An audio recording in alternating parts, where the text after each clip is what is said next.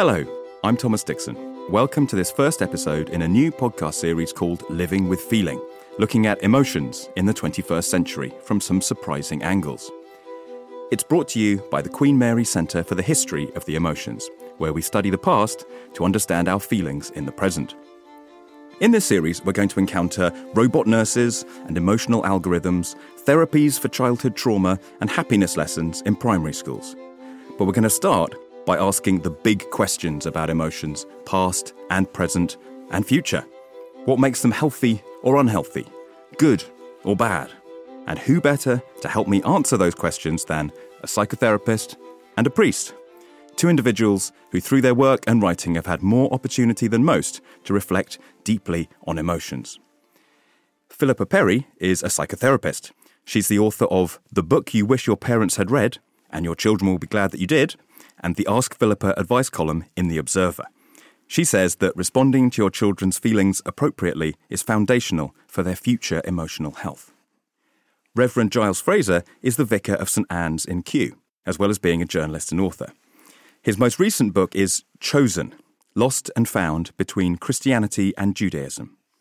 And in 2017, he made a series for Radio 4, This Old Heart of Mine, about the experience of surviving a heart attack and bypass surgery. It gave him the chance to reflect on matters of the heart physical, emotional, and spiritual. Welcome to you both. Thank you so much for joining me. How are you feeling today? Oh, you know, a little bit stressed because I forgot my keys. Um, and so, oh God, ugh. But trying to put that to one side and be in the moment. There we go. I'm in the moment. Wonderful. Uh, neutral. I'm in neutral. Well, I'm feeling a bit jaded because I've just started a new job and it's involved lots of pressing the flesh and drinking lots of red wine.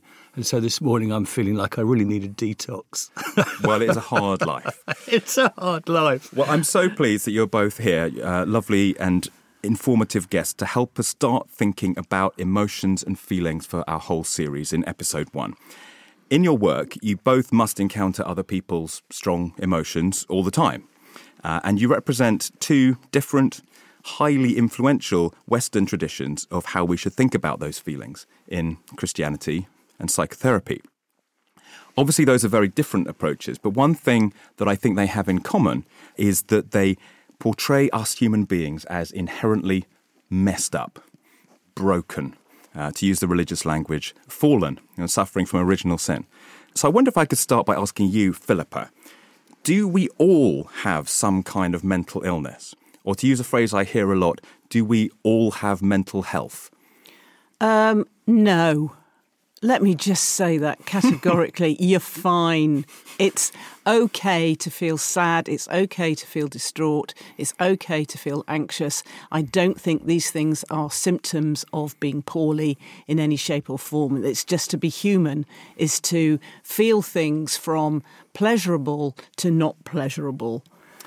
Do from you- okay to not okay, and, and that is fine. It doesn't mean you're ill if you're having a strong feeling about anything. Do you worry that people in our society today too quickly go from having strong feelings to thinking they've got an illness or a disorder? Well, that seems to be the fashion, yes. And I think feelings have always been subject to uh, social contagion.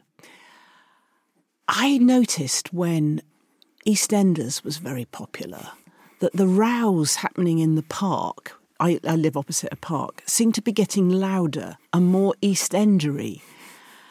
And I, I think people copy other people. That's mm. what we do. We all copy other people, we, you know, because we have to fit into society. And I think the fashion at the moment is to be hyper, hyper vigilant mm. about one's feelings and quick to put them in a box and mm. slap a label on them. Mm-hmm. And I don't think that's a particularly helpful way of being, but some people find it helpful. And it's often a medical label. It's, you know, depression or anxiety as a disorder. I'm not saying that people don't feel Sure. bad, okay? I'm not saying that feeling awful isn't there, but I'm not sure that it's helpful to always label it. Because I think then we move away from our own experience, we don't stay curious about ourselves, and we lock ourselves in a box. Giles, do you think that religion and philosophy offer alternative, maybe better ways to think about emotions uh, than medicine and psychiatry? I agree with a lot of what Philippa had just said.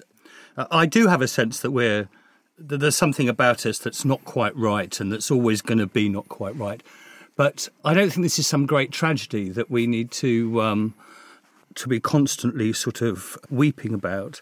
I, I do have a sense that that two things has happened to emotions that are not really in the sight of emotions. One is that we feel that rights language has given us a sense that we have a right to be happy. Mm. And so I think there's one of those sorts of things. And I, that's the sort of mission creep of rights language.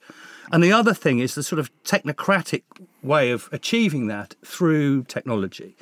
And so that we have this sense that we have a right, we should be happy, and that that can be delivered by technology. And I think the combination of those two things is is very, very dangerous. I mean, I think there used to be something which we don't really think of as a virtue anymore, called sort of fortitude mm-hmm. or um, you know forbearance or bearing with things.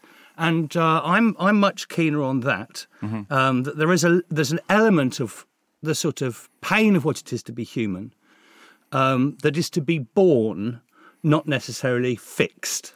Mm-hmm. Yeah. So we all have, the, I think, a shared sense that we are, in some sense, kind of always going to be dealing with difficult and slightly messed up emotions, and that is the normal human state. That's we're all we're all going to be in that position. I wonder if you can both help me with a feeling that I have very strongly that I don't quite understand, which is that I'm very happy about the idea, which we find in both psychoanalysis and Christianity, that human beings are all somehow disfigured, disordered, or broken. But I really don't like the idea that we've all got a mental disorder, that we've all got a mental illness. Am I right to see a distinction between those things? Oh, well, I think, you know, because we are mortal and we form attachments, we will be sad that these attachments are necessarily broken because of our mortality. And so I, am not sure if I'd call it messed up or broken, but I think I'm with Giles that these are feelings to be born um, because uh, we become attached to people and they move away or they die. And we form in relationship with others. So that person that we were when they were there somehow, you know, that part of us becomes a hole, becomes a becomes a gap. And I think this is what we have to live with. And I wouldn't call it messed up. Okay. I'd call it that this is this is the price we pay for how fabulous it is that that we, we become attached to others. That's exact. That's. I'm sorry. This is going to be a lot of agreement here, but that's exactly right. And I just think it's it's problematic to pathologise our vulnerability. Right. So we have vulnerability. Vulnerability is inherent in the human condition. You know, when we're babies, we depend upon something outside of our control for our satisfaction, and that is that that is inherently problematic. We're not self we're not self-soothers and some mm. you know we depend upon others and if we depend upon others then the, the, our satisfaction can be thwarted by the mother withdrawing her presence or her boob or whatever it is early on. And so we very, very early on learn to have to deal with our own vulnerability. And our vulnerability is also the basis through which we actually touch the world. I mean, it's, it's, it's, and if we try and shore up our vulnerabilities, we actually shore up our connection with other people. So our vulnerability shouldn't be pathologized. It is a source of pain, but it's a source of love. It's a source of how we connect with other people. So it's that's the dilemma that you have. So the, the, the great experience of love takes me on to the more uh, happy and sought after emotions in our lives. So emotions can be a source of pain or even mental illness, but they can be you know the greatest source of, of, of pleasure in our lives. Um, and one thing that I see quite a lot on social media and so forth are these very positive messages about emotions, especially from mental health charities, saying things like "your emotions are valid." Uh, and Philippa, in your book, you've written, feelings are feelings. They are never right or wrong. So this is the point I wanted to push you on a bit. Can feelings never be wrong? Um, well, you feel what you feel. And um, it's not the feelings that are right or wrong, it's the actions we take because of those feelings that, that could be considered moral or immoral. So it's not the feeling itself, it's what we do with the feeling that that can become wrong. So if I'm really really angry, that isn't wrong. If I'm really really angry and take a punch at Giles, then that is wrong. Okay. So it's not my feeling that might be wrong. I'm not angry with you. Just sort of put that down. It's not my feeling that might be wrong. It's the action I might take. Just to push that slightly further, how about if you were angry with Giles because I told you that Giles said you were a boring idiot, Mm-hmm. uh, and it turned out that he hadn't. You really would do want to pick a fight, don't you? I had maliciously made that up. Would your emotion then not be just wrong because it's based No, on it's- false it's- information? It's not wrong. It's um, it's me predicting what Giles would. My prediction of what Giles might think of me that would be wrong. But the feeling I have because of the prediction is not wrong. yeah, it's mistaken but not wrong. So, Giles, what's your take on that? Can emotions be invalid? Would you sometimes want to say, Oh, as so a Christian to someone in your congregation, that feeling is really a big mistake? So there's lots of words being used here, and I just want to be really precise about them. Which which one it is? Invalid, a mistake, and all of that sort of stuff. So the other night, uh, about two o'clock in the morning, I'm sleeping with all the family. So we're all we've just moved house, so we're all in one bed, and my five-year-old uh, started hitting me. Okay, at uh, two o'clock in the morning. Well, I was bloody furious. I mean, absolutely furious. And he, so I whipped him up downstairs, put him on, and we're going to have a bit of time out in the middle of the night. Now, Philippa is right to say, you know, the, the action is terribly important, but the emotion was so strong. I actually, my feeling at the feeling was that, you know, I, I, I had to calm down. I had to uh, be careful of that feeling. The feeling itself felt uh, just excessive to the situation. So I'm a little bit less sort of, I'm a bit more anxious about eh, you know, every feeling you can have is okay. I'm slightly anxious about that. Um, if you're if you feel like you might get out of control because your feeling is so strong, yeah. then yeah, you have to talk yourself out of it Yeah. because you don't want to take the bad action of you know hurting your child. Yeah. So that's what you did. Yeah. So it wasn't.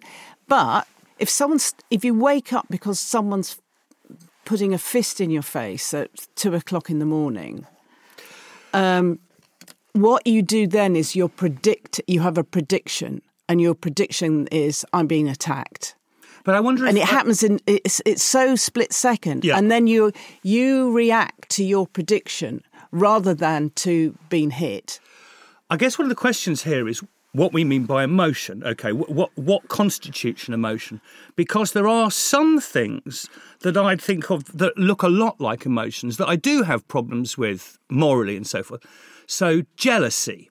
Mm-hmm. Okay, so is jealousy an emotion? Well, I I don't know. It feels sometimes it feels a bit like one, sometimes it doesn't. So for anger's an obvious one. Yeah. But something like jealousy, that seems to be sort of a borderline case of whether it's emotion. And I do think it's, and I do think this when I'm feeling, you know, oh Lord, won't you buy me a Mercedes Benz? Yeah. I think to myself, actually, there's something wrong about that emotion, but we may not call it emotion. I don't know. I, I i like to think of uh, feelings like that as information as telling you what you want that's information because if you suddenly feel a pang of jealousy about someone you think oh what what is that about let me unpack that what have they got that i want and maybe that's telling me because it's quite hard to find out what you do want in life so maybe that can be a useful emotion rather than a bad emotion Yeah, so here where we do get point of disagreement, I think, and it's the difference I've had with psychotherapists quite a lot, which is to say that there's almost, and I love psychotherapy, and I've been in it myself, and I, you know, I spend a lot of time reading it and so forth.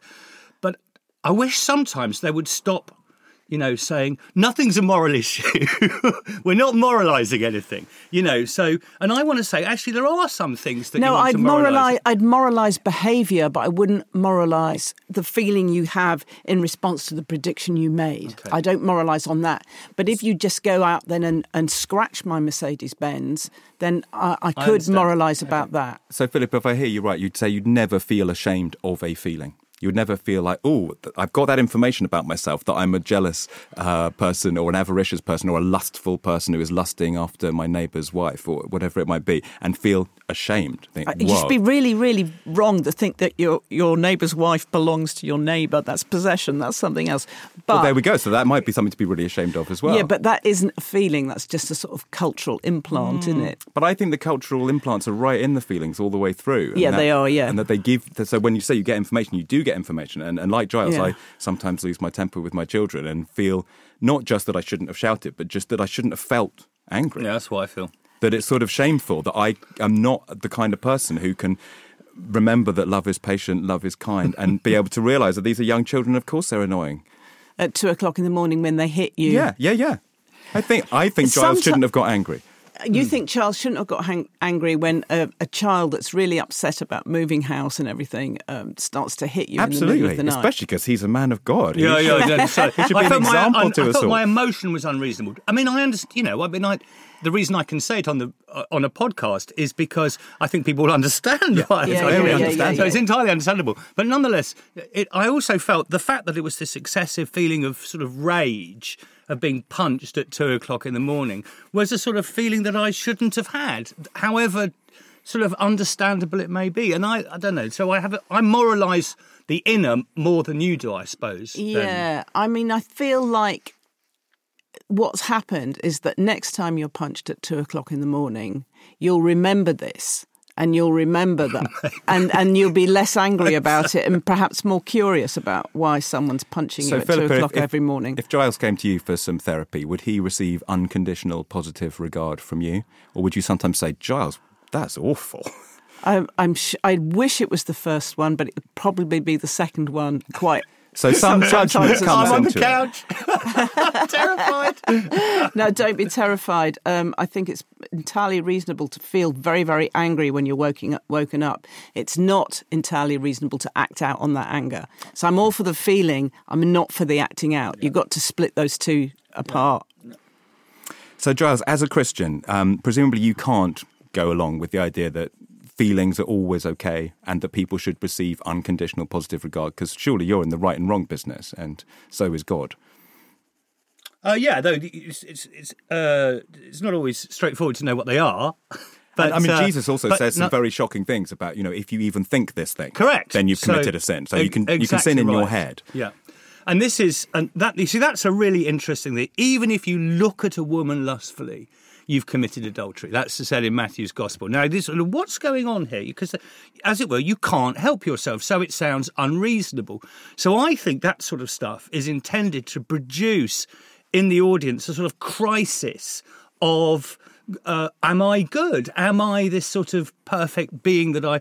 And actually, once that crisis happens, then the next response has to be I cannot fix myself.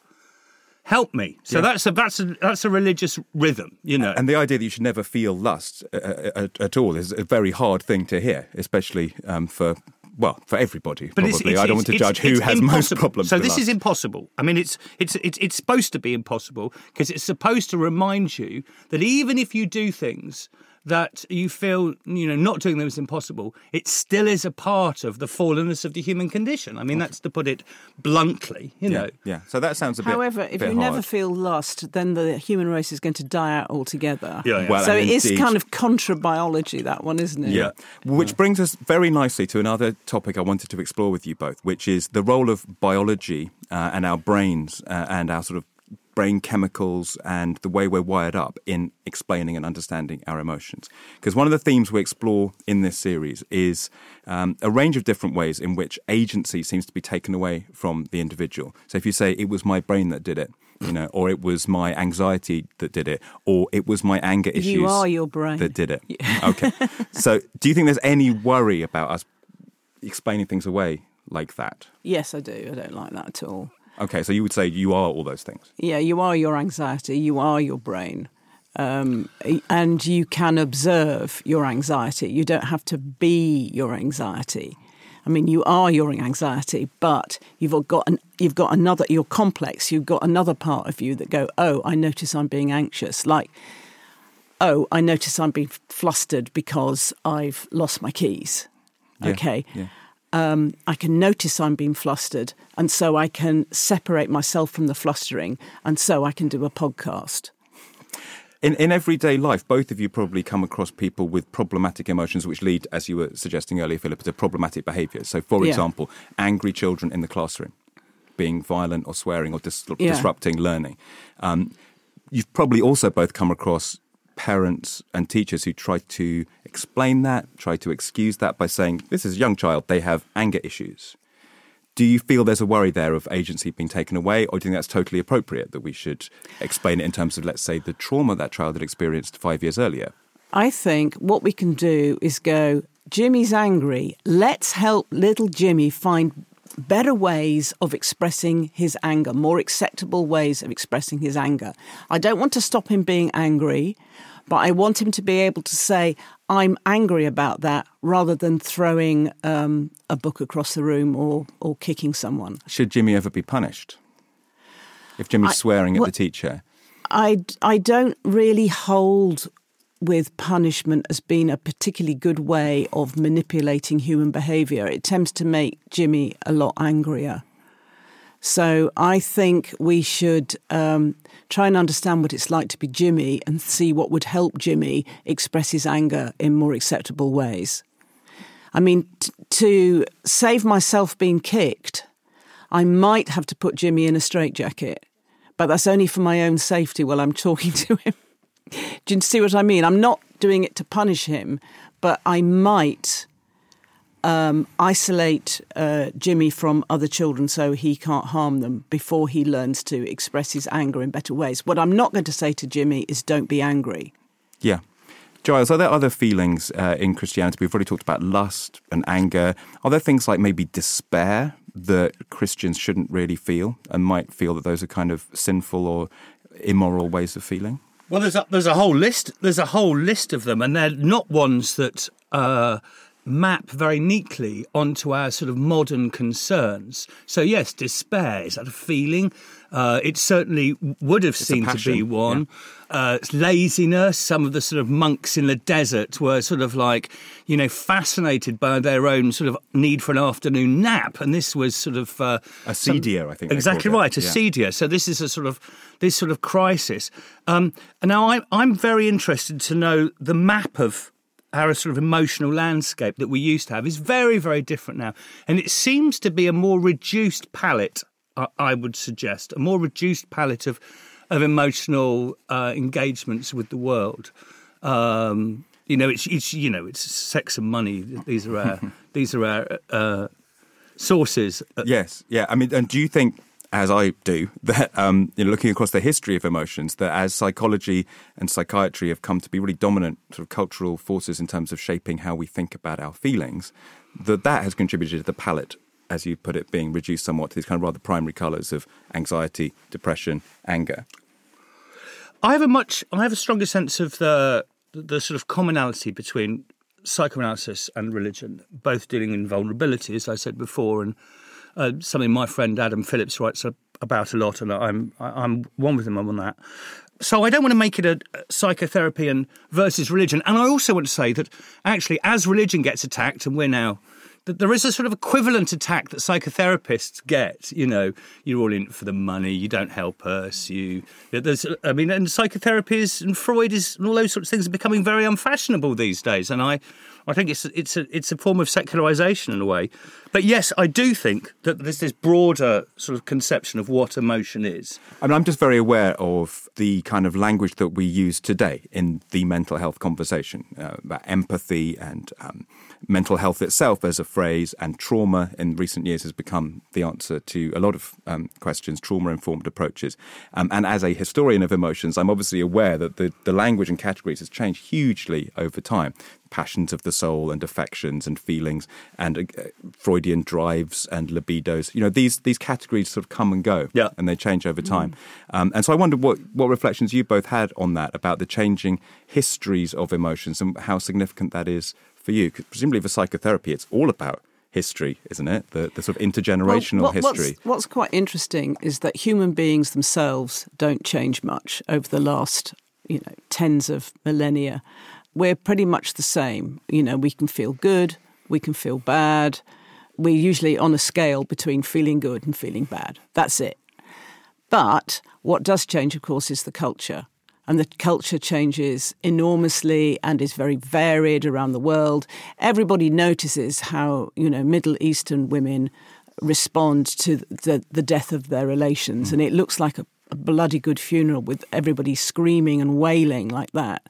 Whereas I've I've never seen anything more than a few stifled sobs really uh, over here, and I'm, I don't think we're feeling particularly different. We've just got different ways of expressing it, which which is informed not only by how we're feeling, but how you act under those circumstances. You know, because of your culture. Um, the more words you have for your feelings, the better able you are to process them. So if you haven't got words for them and uh, you can't you can't pin them down, they sort of incubate, and then they might scare you more because you don't know what they are. This is why people love a, a label a, a, diagnosis for, for how they're feeling yeah. because then they that that helps them to process it but i think we're in danger of having too few words to process what is very, very complex. And the more words and, and the better we are at expressing what our individual experiences are, the better we are able to process them and put them from this sort of troubled, we can pin them down a bit better. So if, if, if you feel troubled, they're in one side of your brain where they don't have words put them into language, and you're better able to understand yourself and how you feel. I, am I'm, I'm with you on the more words. I, I'm I'm sort of slightly anxious about the expression that they always need expressing. And I was thinking as you were asking the question about how things have changed about the difference between the Queen and her grandchildren. Yeah, yeah, you know, yeah. going on, oh, you know, going sitting in Oprah Winfrey and expressing yeah. everything, or yeah. clearly gagging to, and and um, and there's something about fortitude, which I think you know is a is a sense with. I'm sorry, this sounds like so deeply reactionary. I just have to. I just have to. Have to suck that one up, I suppose. But that just like that, the one thing about Her Majesty the Queen has been that this sort of fortitude about bearing the sort of uh, the responsibility and the suffering, and obviously and so forth, and and her grandchildren clearly wanting to express it and express it publicly. That's the other thing and as have well. Their suffering seen and recognised. Seen and recognised, and so if you get that on Twitter. So this is a very different thing. There's one about expressing, then there's about expressing publicly. Yeah. So there's all those different sorts of things. So I'm I'm with you on the lots of words.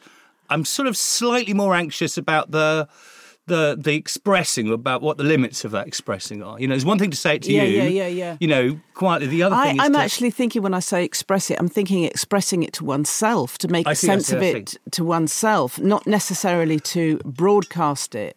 I mean, Philippa, uh, were you suggesting it would be good if we had more um, violently expressive grief at, no, in British I'm funerals. Not. You were just observing that there are different cultures. Yeah, I'm not yeah. saying it would be no. better or worse. No. it's it's just what it is. It puts me in mind of 1997 when Princess Diana died, and the Queen came under a lot of pressure to be more emotional. Yeah. You know, the the press was saying, "Mom, why aren't you weeping?" kind of thing. You know, yeah, why, yeah, why aren't you with your people expressing your grief? And obviously, that was not her emotional style at all. And eventually, I felt rather sorry. She went on TV and gave this very stilted speech about one's feelings and one's grandchildren. It's dreadful. Yeah, yeah, yeah. Um, so, Giles, you saying be more Queen?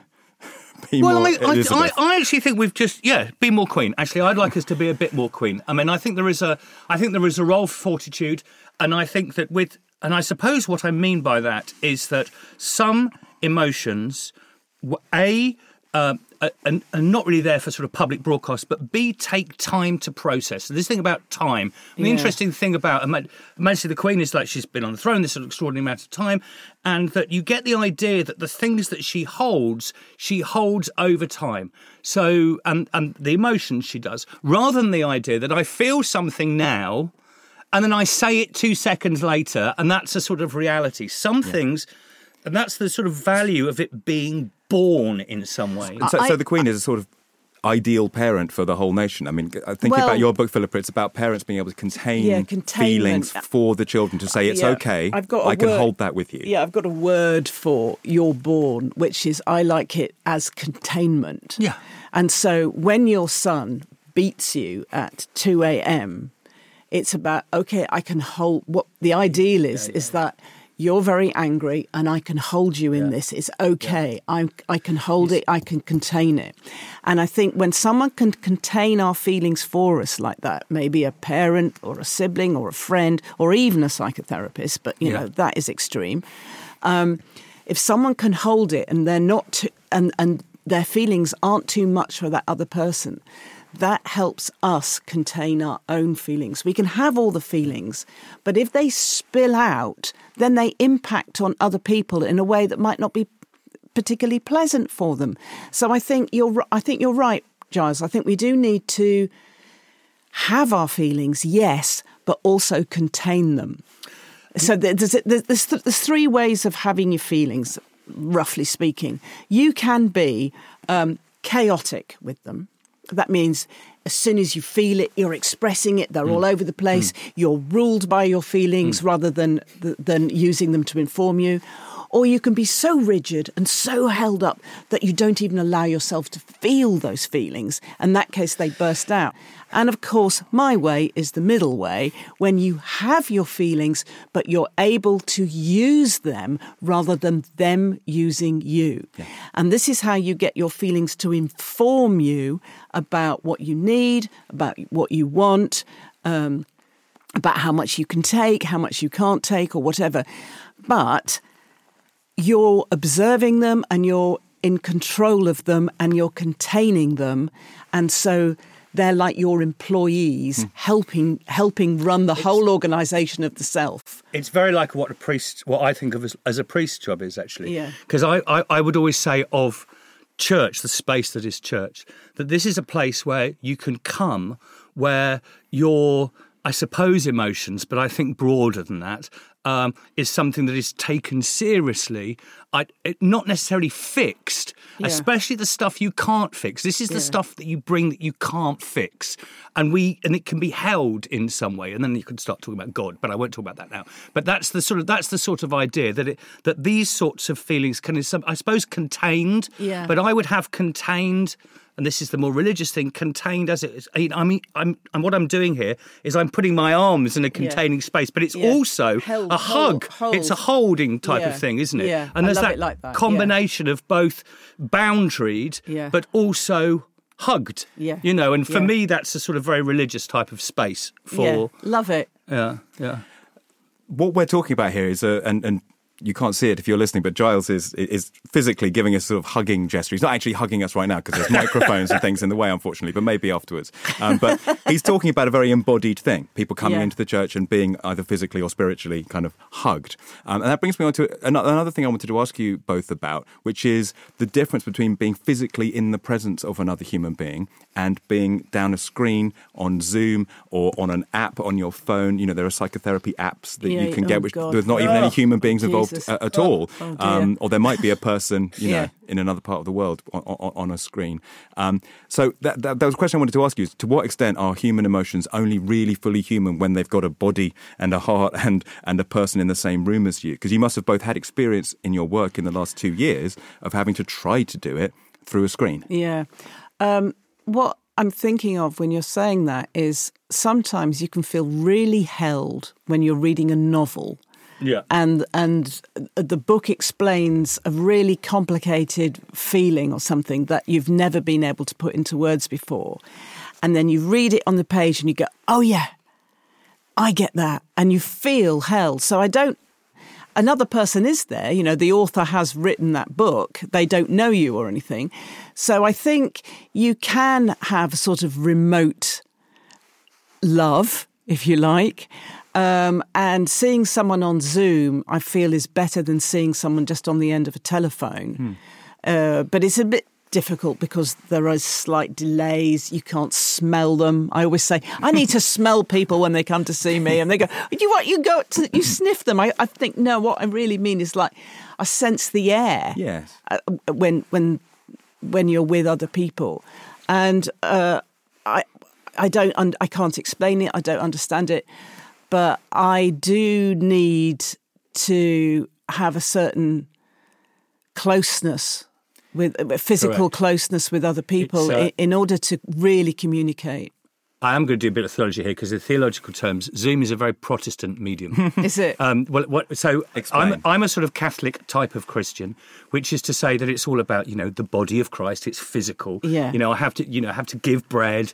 Um, it's all about the incarnation. It's all embodied. Whereas the more Protestant end of the scale is all about the Word. It's all about something Yeah. that's Yeah. that's you know not incarnate. It's in your head. Yeah. So as a as a communicate for, Protestants as a sort of communication mechanism for the, the sort of word type of Christianity. It's perfect. I mean, the ideal Protestant experience is a Zoom with God, isn't it? yeah, yeah, it's just yeah. you and God, and that's and, it. And, and, and, and telling everybody else to get on the same, you know, line and Yeah. so forth. So Yeah. there's that. The sort of Catholic thing is it can't be like that. It has to be a physical thing. So it, it's been a real split in the church between those people who've liked it and those people who haven't liked it. so, what was your experience? I hated it. I mean, I absolutely hated it. I mean, I loved the fact that we could reach people who were bedbound, and there were some practical things like that. Yeah. Yes, of course. Um, but actually, the it it, it destro- I mean, in a sense, it destroyed the community because we were suddenly having people from Australia and suddenly having people from all over the world, and suddenly this wasn't a community rooted in space. Uh, and people who knew each other.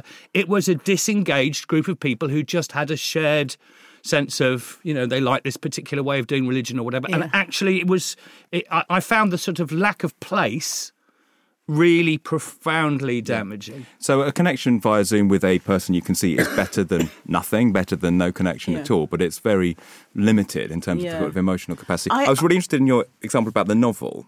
um, Yeah. because that's a great example. And when, when I'm doing the history of emotions, I very often turn to art and fiction Yeah. and novels, movies. Yeah, I mean, when you see a painting or something like Yeah, that, you and it touches you, you don't know. Yeah, but not yeah, with a person that you can see, but with a sort of imagined person. But my question is, how about if a computer made that painting, or if an AI wrote that novel? Would that ruin the experience for you? How about if you read a novel thinking it was by a human being and thought, "Oh, wow, they really touched me," and then someone told you, in fact, that was an AI-generated bit of fiction? Well, AIs are um, are made by people too, aren't they? So, oh, so it's still a. so I I expect. i'd feel cheated Me too. I'm, I I'm getting quite feel angry even thinking about it. I don't think. I I, don't think. I, I. I, I doubt a robot could do it. Well, I but there you well yes, but I wonder. I sometimes that, that, I've seen a lot of AI generated visual art. Yeah. and I do feel kind of cheated every time I see it. I feel like you shouldn't be allowed to do that. You know, that, that should be a human activity. It's one of the Well- quintessential human emotional Yeah. activities. Yeah. Something we used to call the soul, which we don't we don't speak about anymore. Yeah. But the idea that I mean, this business that you're going to talk about, nurses who may be robots, Robots, and so forth. I mean, you know, then now that is for me that's there's way outside my sort of company. This is disgraceful. I You- mean, I'm I bet. I bet a robot can change your pants. I'm sure that's Yeah. possible. Well, you know what? But you know Yeah. what? If anybody has to change my pants, and if I live that long, it might happen. Then I would like to be looked after with care and respect, and um, I'd like to talk about the weather at the same time. I'd like that feeling of connection. But a robot could do that. A I robot, can't, I've, I've heard recordings of these know robots. They the can ask you, doesn't Philippa, how are you feeling today? What's but the weather like today? but it the doesn't robot doesn't give a shit. It doesn't give a shit. when I, I've come when round I on robot you, nurses. when I ask you about the weather, Yeah. I'm not asking you about the weather. No. When I say, "What do you think of this weather we're having?" I think it's very cold for the time of year. And if you agree with me, what you're saying, what I'm saying is. Are you an agreeable person? And if you agree with me about the weather, you're saying yes, I'm a, Well, an it's like agreeable Louis person. Armstrong said, I see friends shaking hands saying, How do you do? And everybody saying, I love you. It seems to be small talk, but in fact, it's that fundamental connection, if I've understood you correctly. But Yeah. judging by your face, maybe I haven't. No, it is. It's sort of like when, when we talk about the weather, what we're really doing is saying, I'm feeling agreeable towards you. How are you feeling towards me? But we don't say that because it's weird in our culture. so we talk about the weather, but that's what we're really saying. Yes. Yeah. And I think it's lovely. But I do still think that in some ways I might quite like a robot nurse. So, for example, there's the case you mentioned of someone having to change your pants and do something sort of a bit undignified. I'd rather that was a robot, Robot than, lover? than my poor spouse or child or somebody who really didn't want to change my pants and have to see that. Um, and also, sometimes I want not to have to engage emotionally with a real human being because I find that quite difficult. And if a little robot came in and said, How are you today? And I said, Oh, very well, thanks. And the robot smiled and put on my favourite music, I might quite like that. Well, have a nice time. But robot lover. Okay. Robot lover. So if you had a robot lover, Yeah. would you be being unfaithful to your wife? Ooh. I've never thought about that. Maybe. I think, Yeah, no, that's maybe you would. Yeah. You know, so Especially if they were very convincing. especially if you were emotionally involved.